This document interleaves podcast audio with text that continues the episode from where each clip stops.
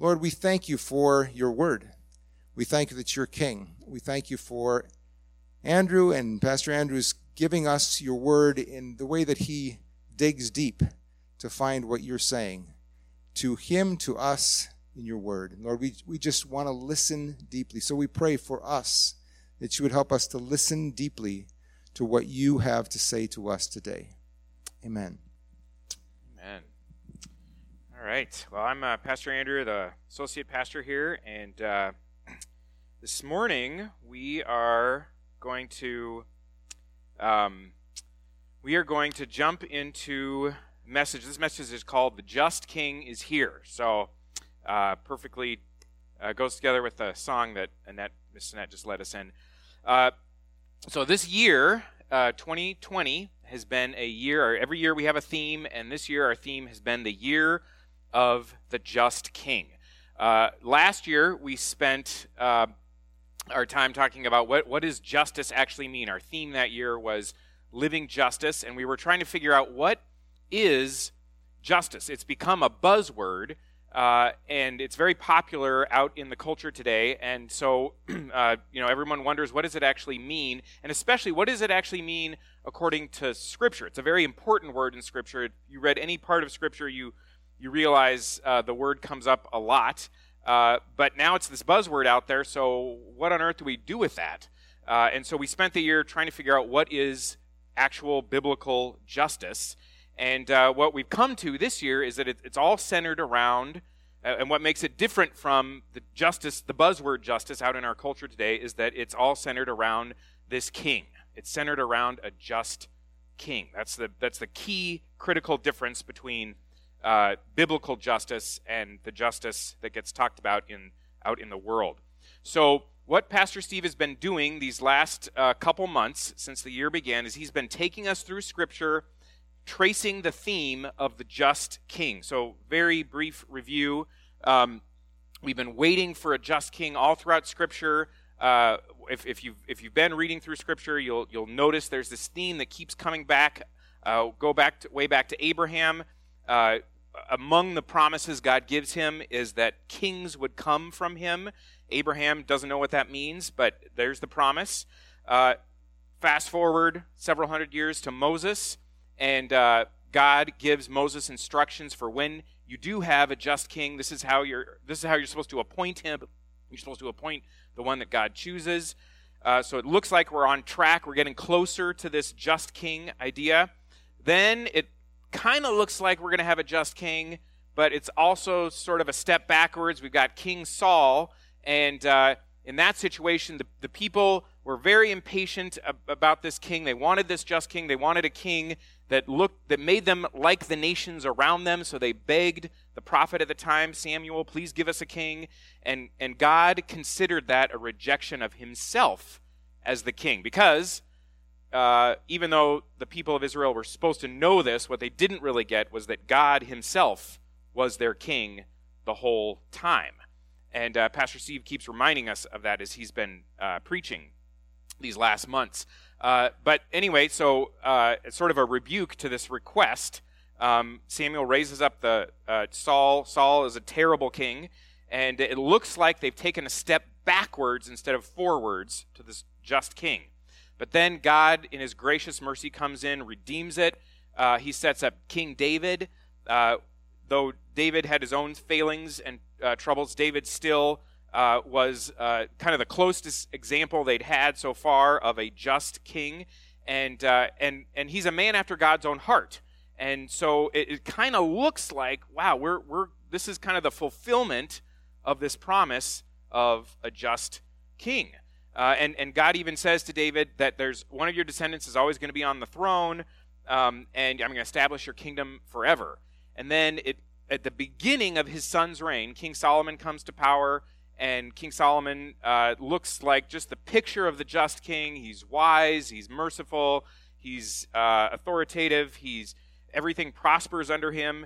It looks like it's the beginning of the just reign, but then Solomon messes up big time.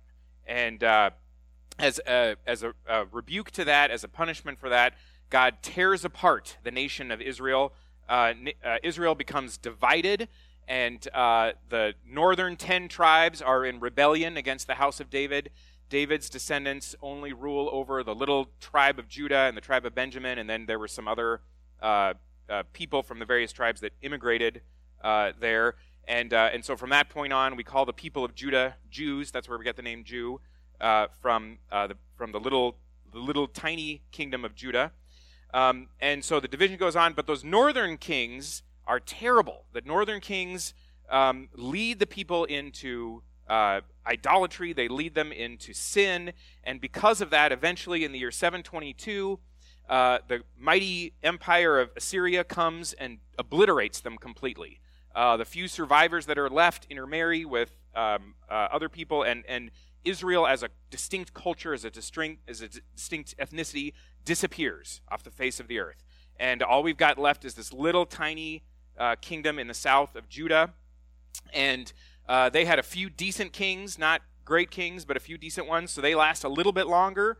But then finally, in the year 586, because of their sins, um, uh, God raises up the mighty empire of Babylon, uh, and they come and uh, cart them off uh, as captives in exile to uh, Babylon. And there they remain. There they remain for 70 years. They got to come back, but they never, from that point on, they, they, they never got to be an independent kingdom. They were always ruled by foreigners, whether it was Persia or the Greeks or eventually the Romans. Uh, they, they, there, there was a king, King Herod, but he wasn't even a Jew. He was a foreigner. He was from Idumea, a, kingdom, a neighboring uh, territory. And so it looked like for a long time they were on track to this just king, and then everything kind of falls apart. And I want you to imagine if you had been one of the people who had put your hope in a, the coming of a just king, and generation after generation, decade after decade, lifetime after lifetime, century after century, the picture just gets worse and worse. It looks like, as time goes on, that uh, you're getting not closer to the just king, you're getting further away from the just king. And from the time of the exile on, then there's these this year, this 400 years that uh, the prophet uh, Amos says he calls it the famine for hearing the word of the Lord. There is no there's no prophet, there's no message from God, and for 400 years, as they're dominated by foreign powers, there doesn't appear to be any prospects, any signs of the just king coming any time soon. But then, bursting in on this scene, the scene of foreign domination and foreign oppression, suddenly comes this weird guy with long hair doesn't take a bath very often, but he makes everybody else take a bath. He wears camel leather. Uh, he eats crickets, crickets dipped in honey. And uh, he shows up. His name's John the Baptist. And he says that the kingdom of God is at hand. So, for the first time in hundreds and hundreds of years, this crazy guy shows up and says the kingdom of God is here.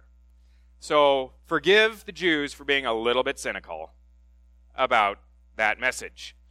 Well, within months of this crazy guy, an even crazier guy steps on the scene, and the first crazy guy says, This guy's even more important than me. He's, he's the one I'm talking about. And that crazy guy says, the, king, the time has come, the kingdom of God has come near. And so here's the second crazy guy, guys. I'll know who I'm talking about. It's Jesus. he, uh, the just king is finally here. And uh, of course, it was greeted with some cynicism. As I said, they've been waiting for hundreds and hundreds of years, and no sign. In fact, all the signs looked like they were going in the in the wrong direction. But Jesus shows up and says, "I'm I'm I'm that just king. I'm here." And uh, you know, if if we if we look through the Gospels, we'll, we'll notice that they've been written very carefully to prove that he really is the just king. Uh, Jesus' miracles proved that he is the just king. Um, these aren't all of his miracles I've listed out in these scriptures. Uh, these are just these are just the points in scripture where it makes clear where God makes a connection. He draws a connection. The, the, the gospel writer draws a connection between Jesus' miracles as proof of Jesus' kingship. All right. Uh, there, there's uh, points here where Jesus makes a wherever there's a little star. If you write these down, um, wherever there's a star, that's that's where Jesus says that his authority to cause miracles is proof of his kingship. Um, and uh, and then Jesus' good life and his good works also, he claims, prove that he is this just king. And Jesus' teaching proved that he is the just king. Moses had prophesied that there would be a prophet coming later who was going to have the same level as of authority as he did. And, uh, and Jesus uh, is claiming that, that he is that prophet who has that same level of authority uh, that Jesus did. And again, uh, these aren't all of his teachings, and these aren't even all the teachings that connect him to the, to the kingdom or about the kingdom. But, uh, but they, they all prove that make a connection between Jesus' authority in, as a teacher and, um, and him being this king, this long, uh, sought after, waited for king. You know, the kingdom was Jesus' most frequent topic of teaching. It was also the, the content of the apostles' teaching when Jesus would send them out, first the 72 and then the 12, and then later, after the day of Pentecost, he sends out uh, 120, and then that grows pretty rapidly. The content of their teaching, the content of their message was the kingdom. Uh, and so, so this is good news. This is, this is a great thing. The kingdom is finally here in the person of Jesus. But there is a big, big problem. While Jesus was ministering, before he, he left earth, he said something very interesting to uh, one of the Pharisees, fellow named Nicodemus. And uh, this, is, this is what he said. He said, uh, Very truly, I tell you, no one can see the kingdom of God unless they are born again. No one can enter the kingdom of God unless they are born of water and the Spirit. Now, if you're one of the Jews that's been waiting, not just for decades, not just for years, not just for lifetimes, you've been waiting for centuries. Your family has been waiting for centuries for this just king to appear.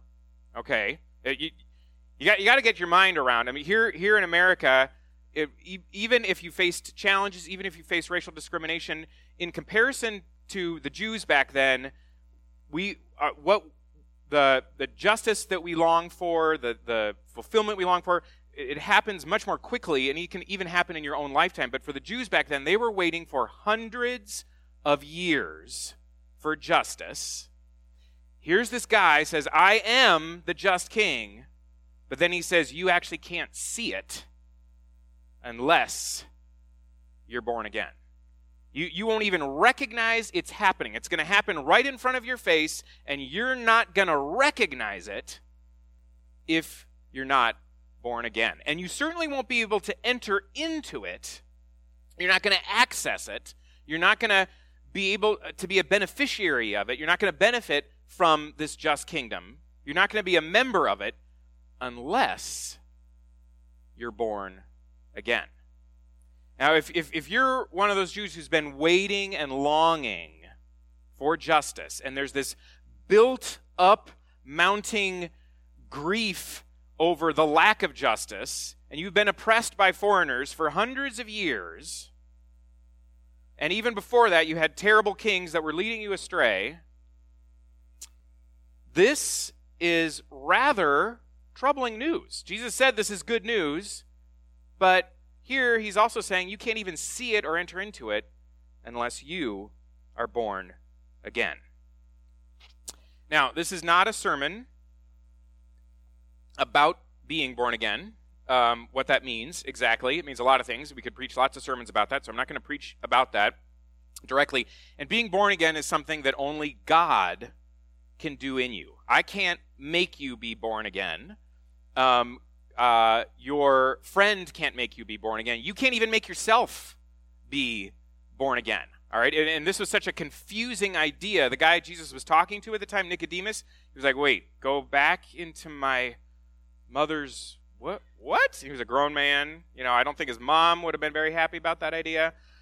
um, I don't think anyone would have been very happy about that idea. So, um, uh, um, and yet, um, th- there there are some things. Even though we can't get our minds around what it means to be born again, even, even though God, it's something God does by His sovereign grace in your life. It's not something you can make happen.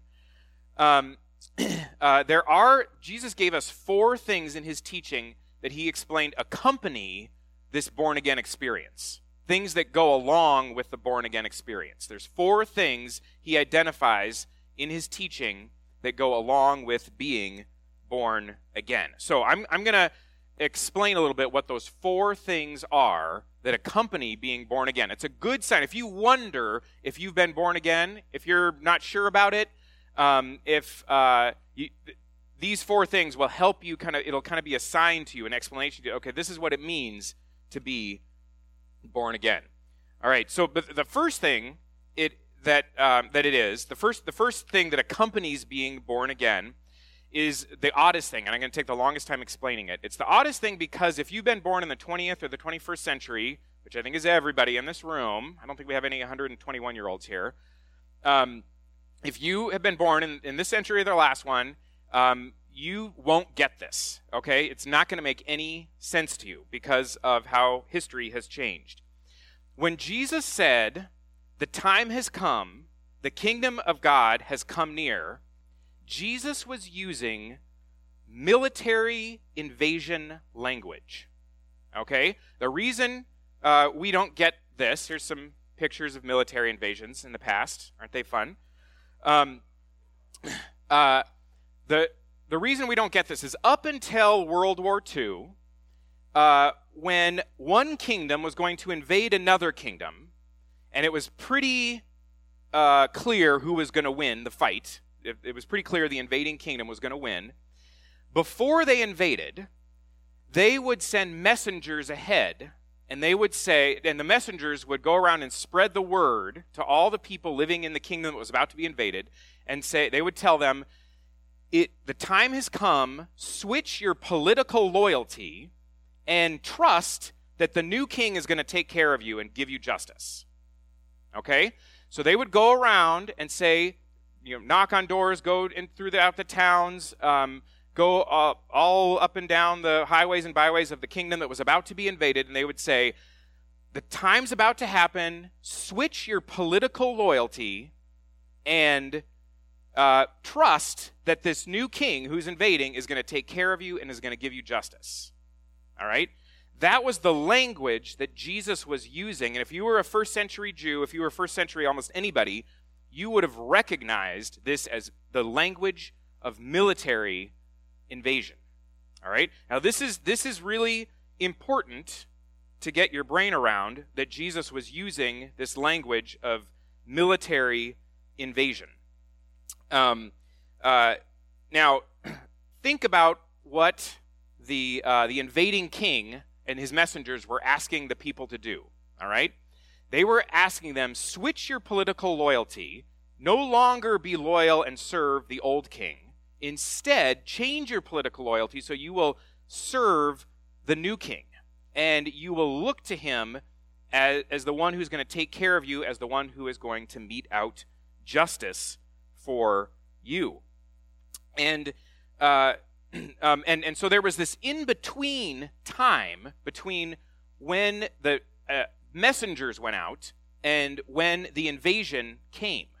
And uh, the reason I said it lasted up until World War II is because World War II was the that was the time the what the Nazis did that, and the Japanese did that was so shocking was they started invading without warning, and uh, that was one of the first times that had happened in military history. the The reason the invading king wanted to warn everybody and give everybody an opportunity to switch their political loyalty was, you know, when they invaded a land, they didn't want to just uh, they, they when they when they came in, they didn't they didn't want a, a bunch of dead people, dead bodies they had to clean up. They wanted people they could tax. They wanted people uh, who were already producing things. They wanted people who were already farming. Um, they wanted people who were already making things. And so they wanted to give everybody a chance to switch their political loyalty. Okay? So when Jesus says, um, the time has come, the kingdom of God has come near, um, the people at the time would have recognized the, the second thing Jesus adds on to that. And that's when Jesus says, Repent and believe the good news. So that's, again, that's the language of military invasion. What Jesus was saying when he said, Repent and believe the good news, was he was saying, Switch your political loyalty from this current kingdom.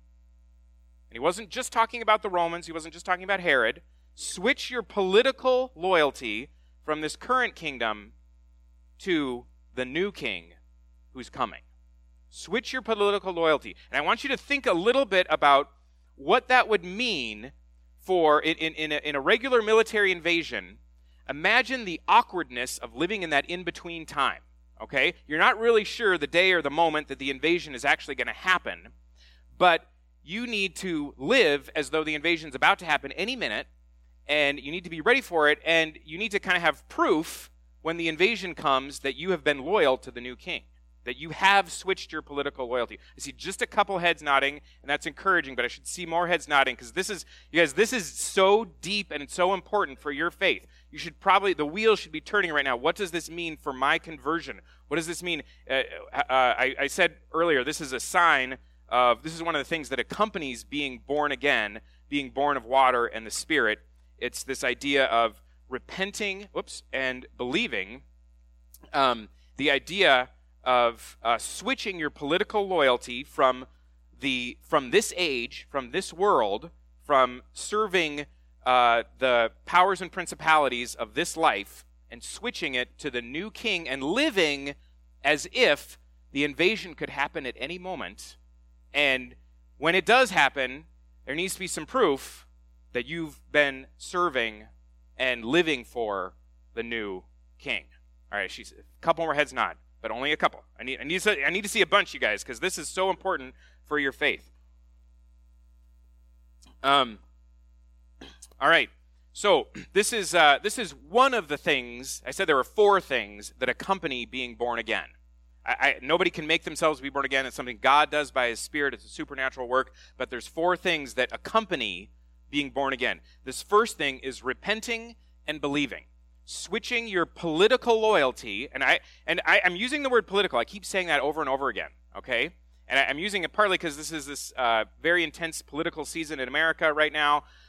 um, I'm not referring so much to American politics as much as I'm referring to um, what is commanding the highest loyalty in your life. Is it American politics? That's not what God has called us to. God has called us to switch all of our political loyalty to the new king. What, what else could be commanding your highest political loyalty? Could it be your own, uh, your own pleasure, pleasure, your own fulfillment, living to fulfill, to live a fulfilling life? Could it be one of the idols we've named in, uh, in, in recent months when we talked about uh, the idol of sex, the idol of uh, money, the idol of power? Could it be one of the many other hundreds of idols that are crowding in your heart um, uh, and want, vying for attention, vying for loyalty? Um, uh, so, this first thing that accompanies being born of water and the Spirit is repenting and believing, switching your political loyalty, and then trusting that this new invading king is going to take care of you. This new invading king is going to give you justice. The justice you've been longing for, the justice your family's been longing for, the justice your people have been longing for for centuries and centuries is coming from this new invading king. All right, that's the first thing it means. The second thing that Jesus said accompanies entrance into the kingdom of God is very interesting. And that's when he said, Become as a lowly child. Now, this is interesting. This I want to I want to explain this a little bit because uh, Christians are terrible at sentimentalizing this idea. What we mean when, when I say sentimentalize is that we'll take this idea of becoming a child and we say, you know, children are just so sweet and and so innocent and and uh, just so cute and, and and they just believe everything and their hearts are so open and and so when it when when I want to become like a child just means sort of have my heart open, and that's not what this means. That's not what the kids are cute, but guess what? They're sinners. If you have one, you know, okay? Um, what this, what, when Jesus said this, children of his day had absolutely no status. Children of his day, didn't matter if they were born to wealthy parents, they had no status. They were lowly people. They weren't even considered second class citizens, they weren't even third class citizens. When Jesus said that people need to become as lowly children to enter the kingdom of heaven, he was saying they need to strip themselves of their status and come to Jesus, come to the new just king, the new invading king, as a lowly, statusless person. Now, in a, in a normal invasion, the, the king, the invading king, wants people with a lot of status. The people that he wants to uh, switch their political loyalty are the people who have status, and so they can come and greet him and say, We have all this status. And the king's like, Great, I don't have to start from scratch. Um, you're going to be in charge of this, and you're going to be in charge of that. Um, but Jesus was unlike that invading king. Jesus, the invading king, wants statusless people. And that's because when we are statusless, then we can let Him raise us up to the status He wants to give us. It's unlike the status of the world. So, the second thing that accompanies entry into the kingdom of God is becoming as a lowly child. The third thing that accompanies entry into the kingdom of God is becoming poor. now, Jesus says it in a couple different ways. At one point, he says, become, become poor in spirit. At another time, he says, become poor in your goods. And the reason he told that particular person to give up everything was because that had become their idol. Um, that had become their chief idol. Um, and, and there are some of us in this room, in order to enter the kingdom of God, we even need to give up all of our goods. But all of us, no matter what, need to give up all of the goods in our heart, all the things that make us feel wealthy, that make us feel like we're something, that make us feel like we're important, that make us feel like we're in charge, and become poor in spirit. Now, in a normal invasion, the new king wants a bunch of rich people to switch their political loyalty. All right? He wants a bunch of rich people because he wants to tax them. All right? Like, yes, I got rich people, but not Jesus. The invading King Jesus wants poor people who come to him with nothing, nothing to tax. And the reason for that is that he can demonstrate, says Paul writes in Ephesians chapter 1, that, uh, God, that we are trophies of the grace of God. And God wants to reveal to the world his gracious generosity by, by bestowing his grace on poor people, on people who have nothing. Um, and so, this third part of entering the kingdom of God is to become poor. For sure, poor in spirit, and if necessary, poor in goods. And I, I can't decide for you who that is.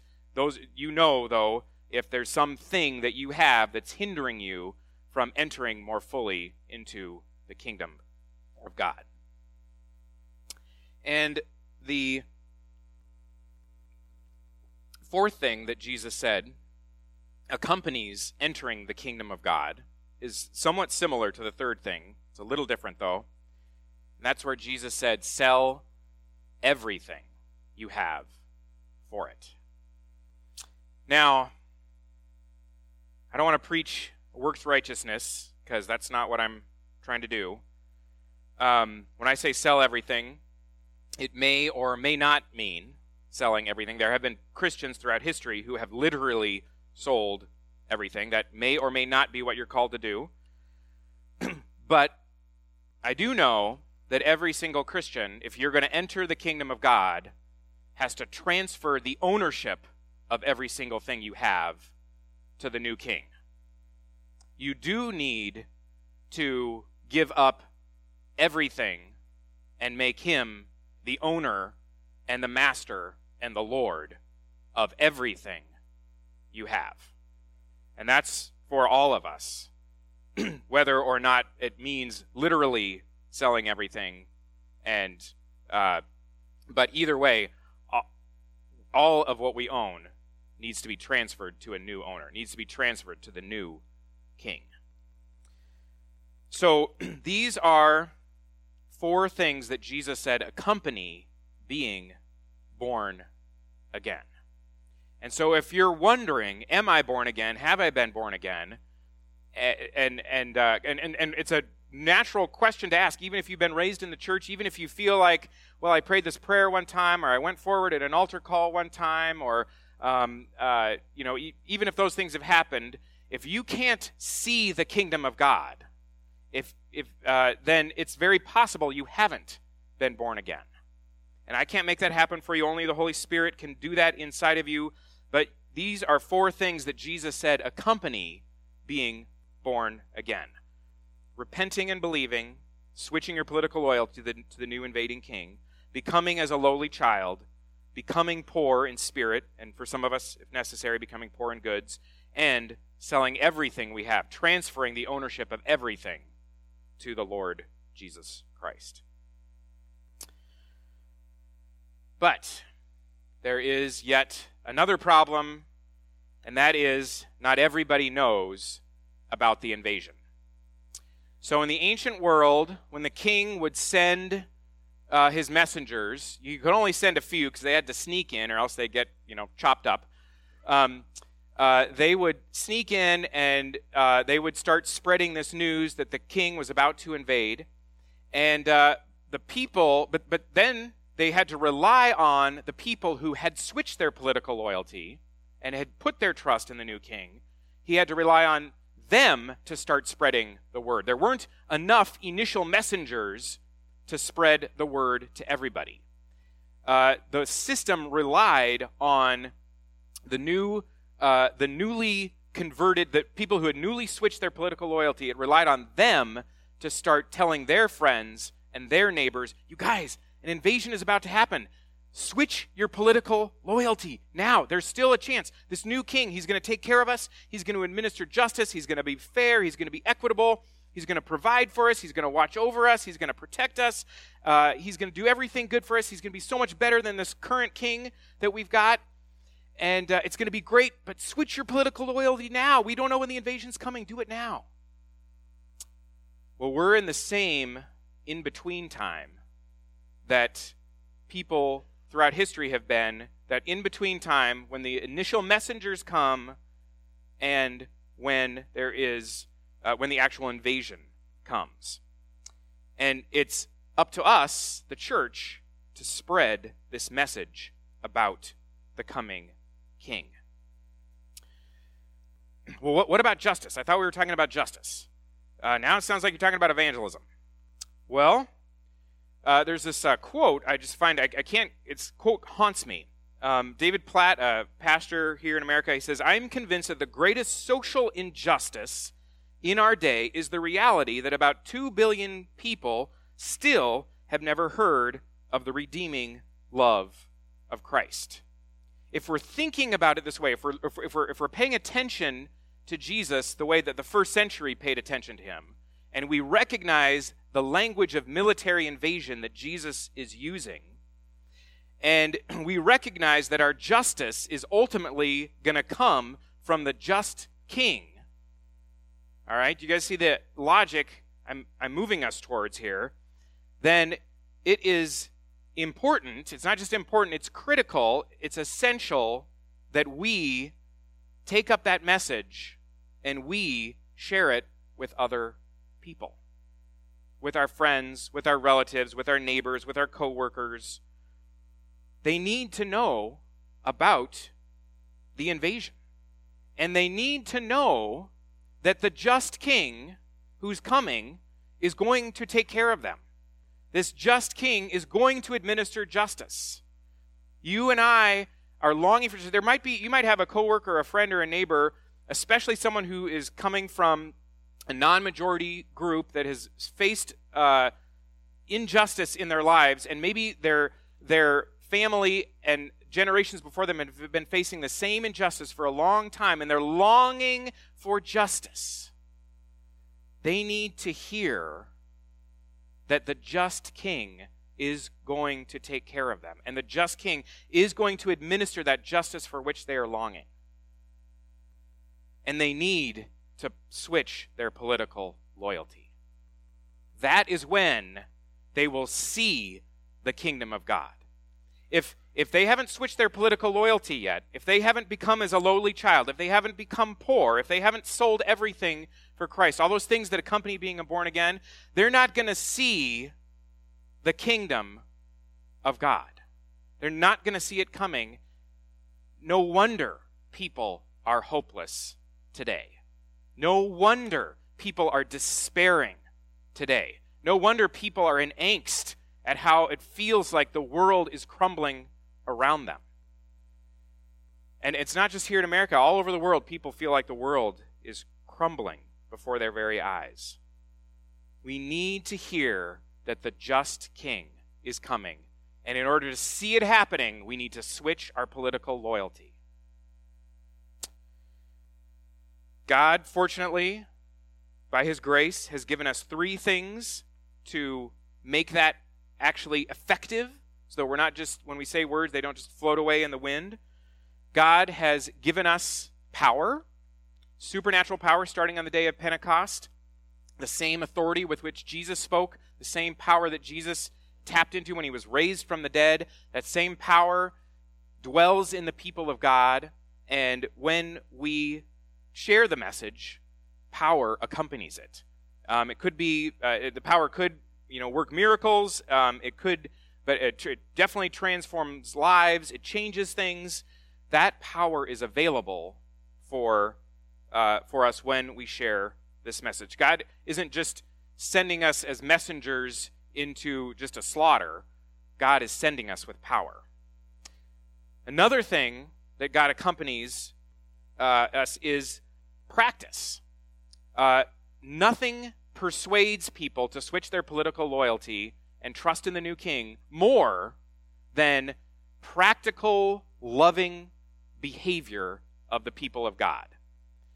Uh, miracles can be explained away, transform, powerful transformations can be explained away, uh, but what can't be explained away is the loving behavior of the people of God. When God sees people, when, when, when sorry, when the world the people who haven't aren't convinced yet to switch their political loyalty. When they see us living as though this coming king is actually the real thing that's what persuades them. Oh wow they are they're they're brave. They actually walk into places that have the coronavirus and start uh, ministering to people who've got the disease.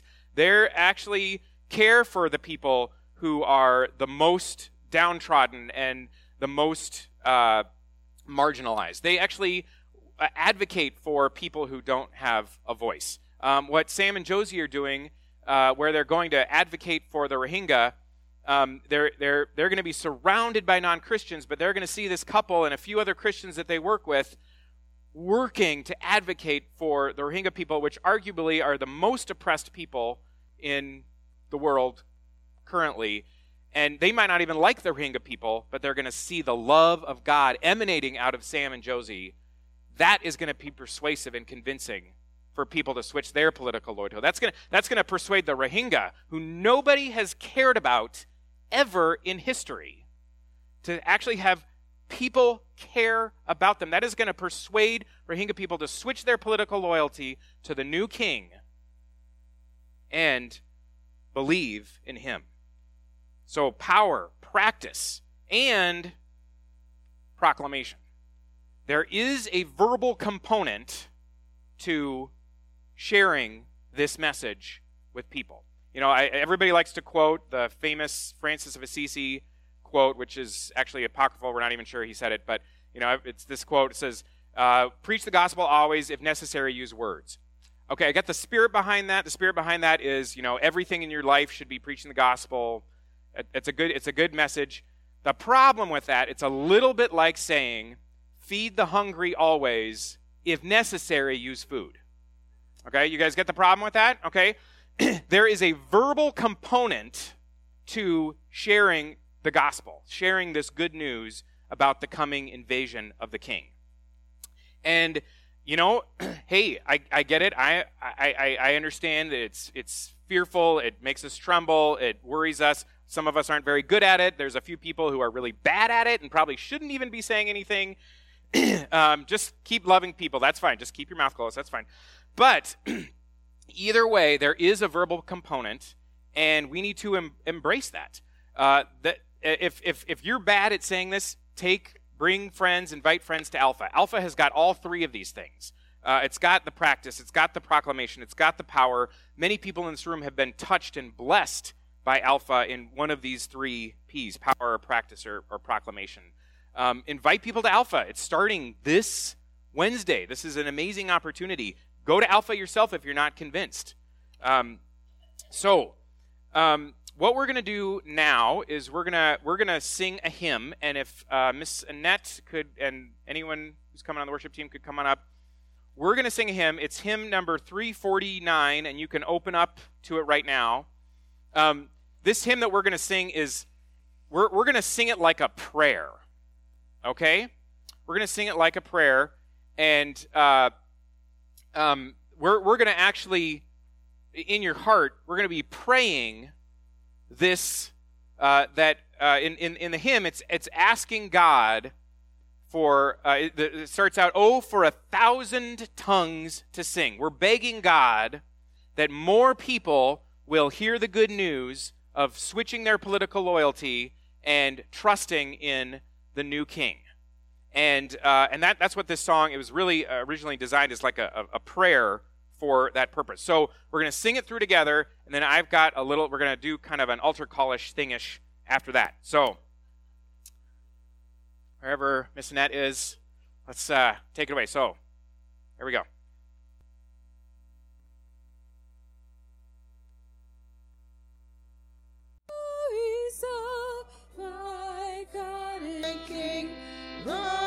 Triumphs of His grace. My gracious Master and my God, assist me to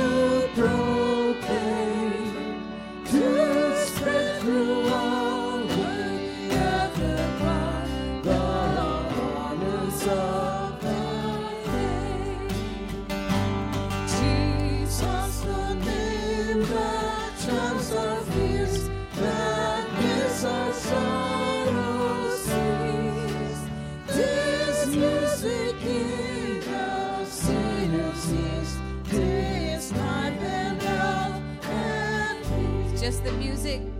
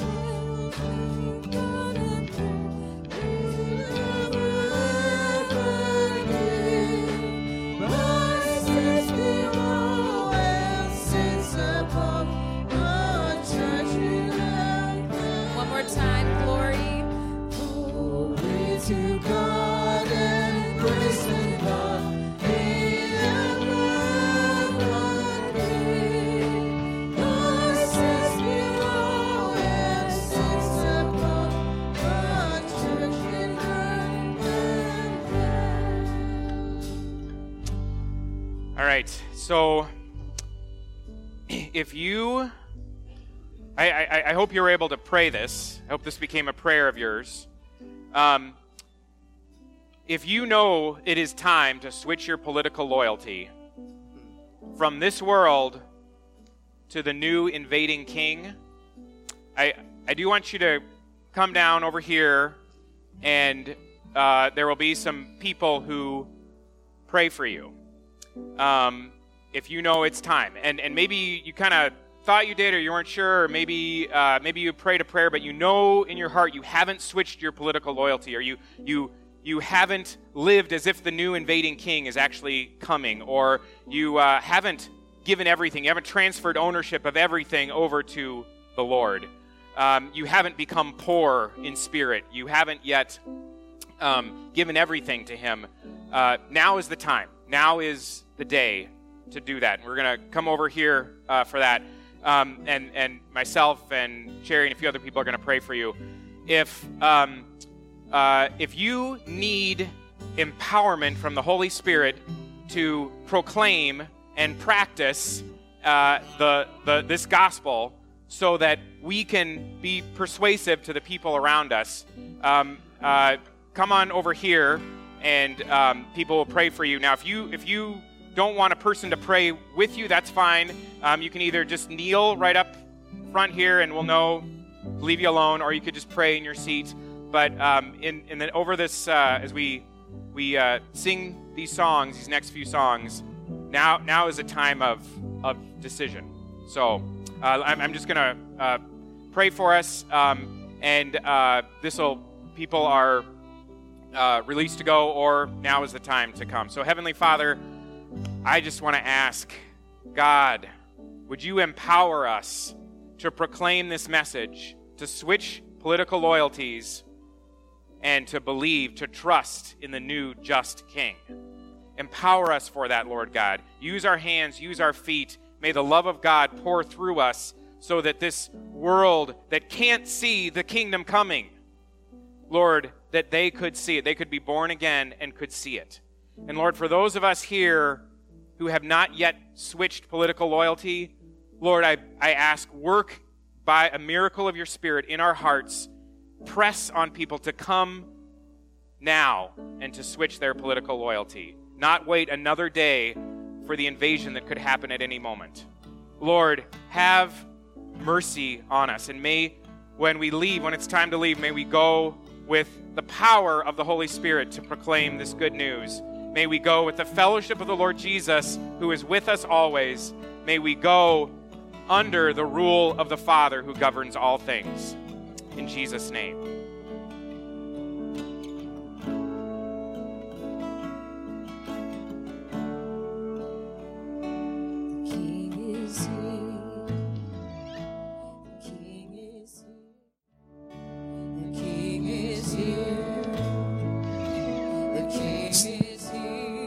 I just want to extend this invitation because um, some of you might be thinking, oh, I did that once. But some of you are also saying, but I don't know if all of my loyalty is really there.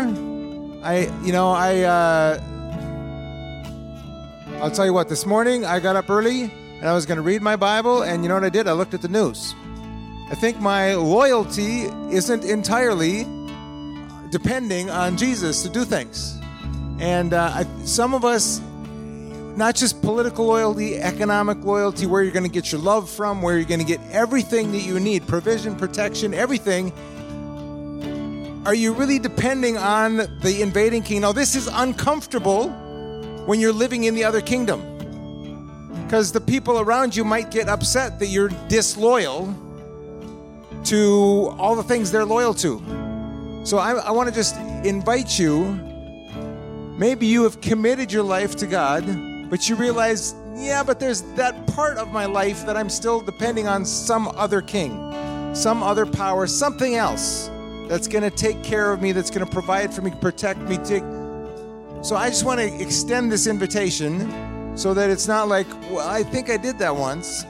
But if you have something you need to turn, um, I want to invite you as well, okay? So come on up if you want to pray about those things.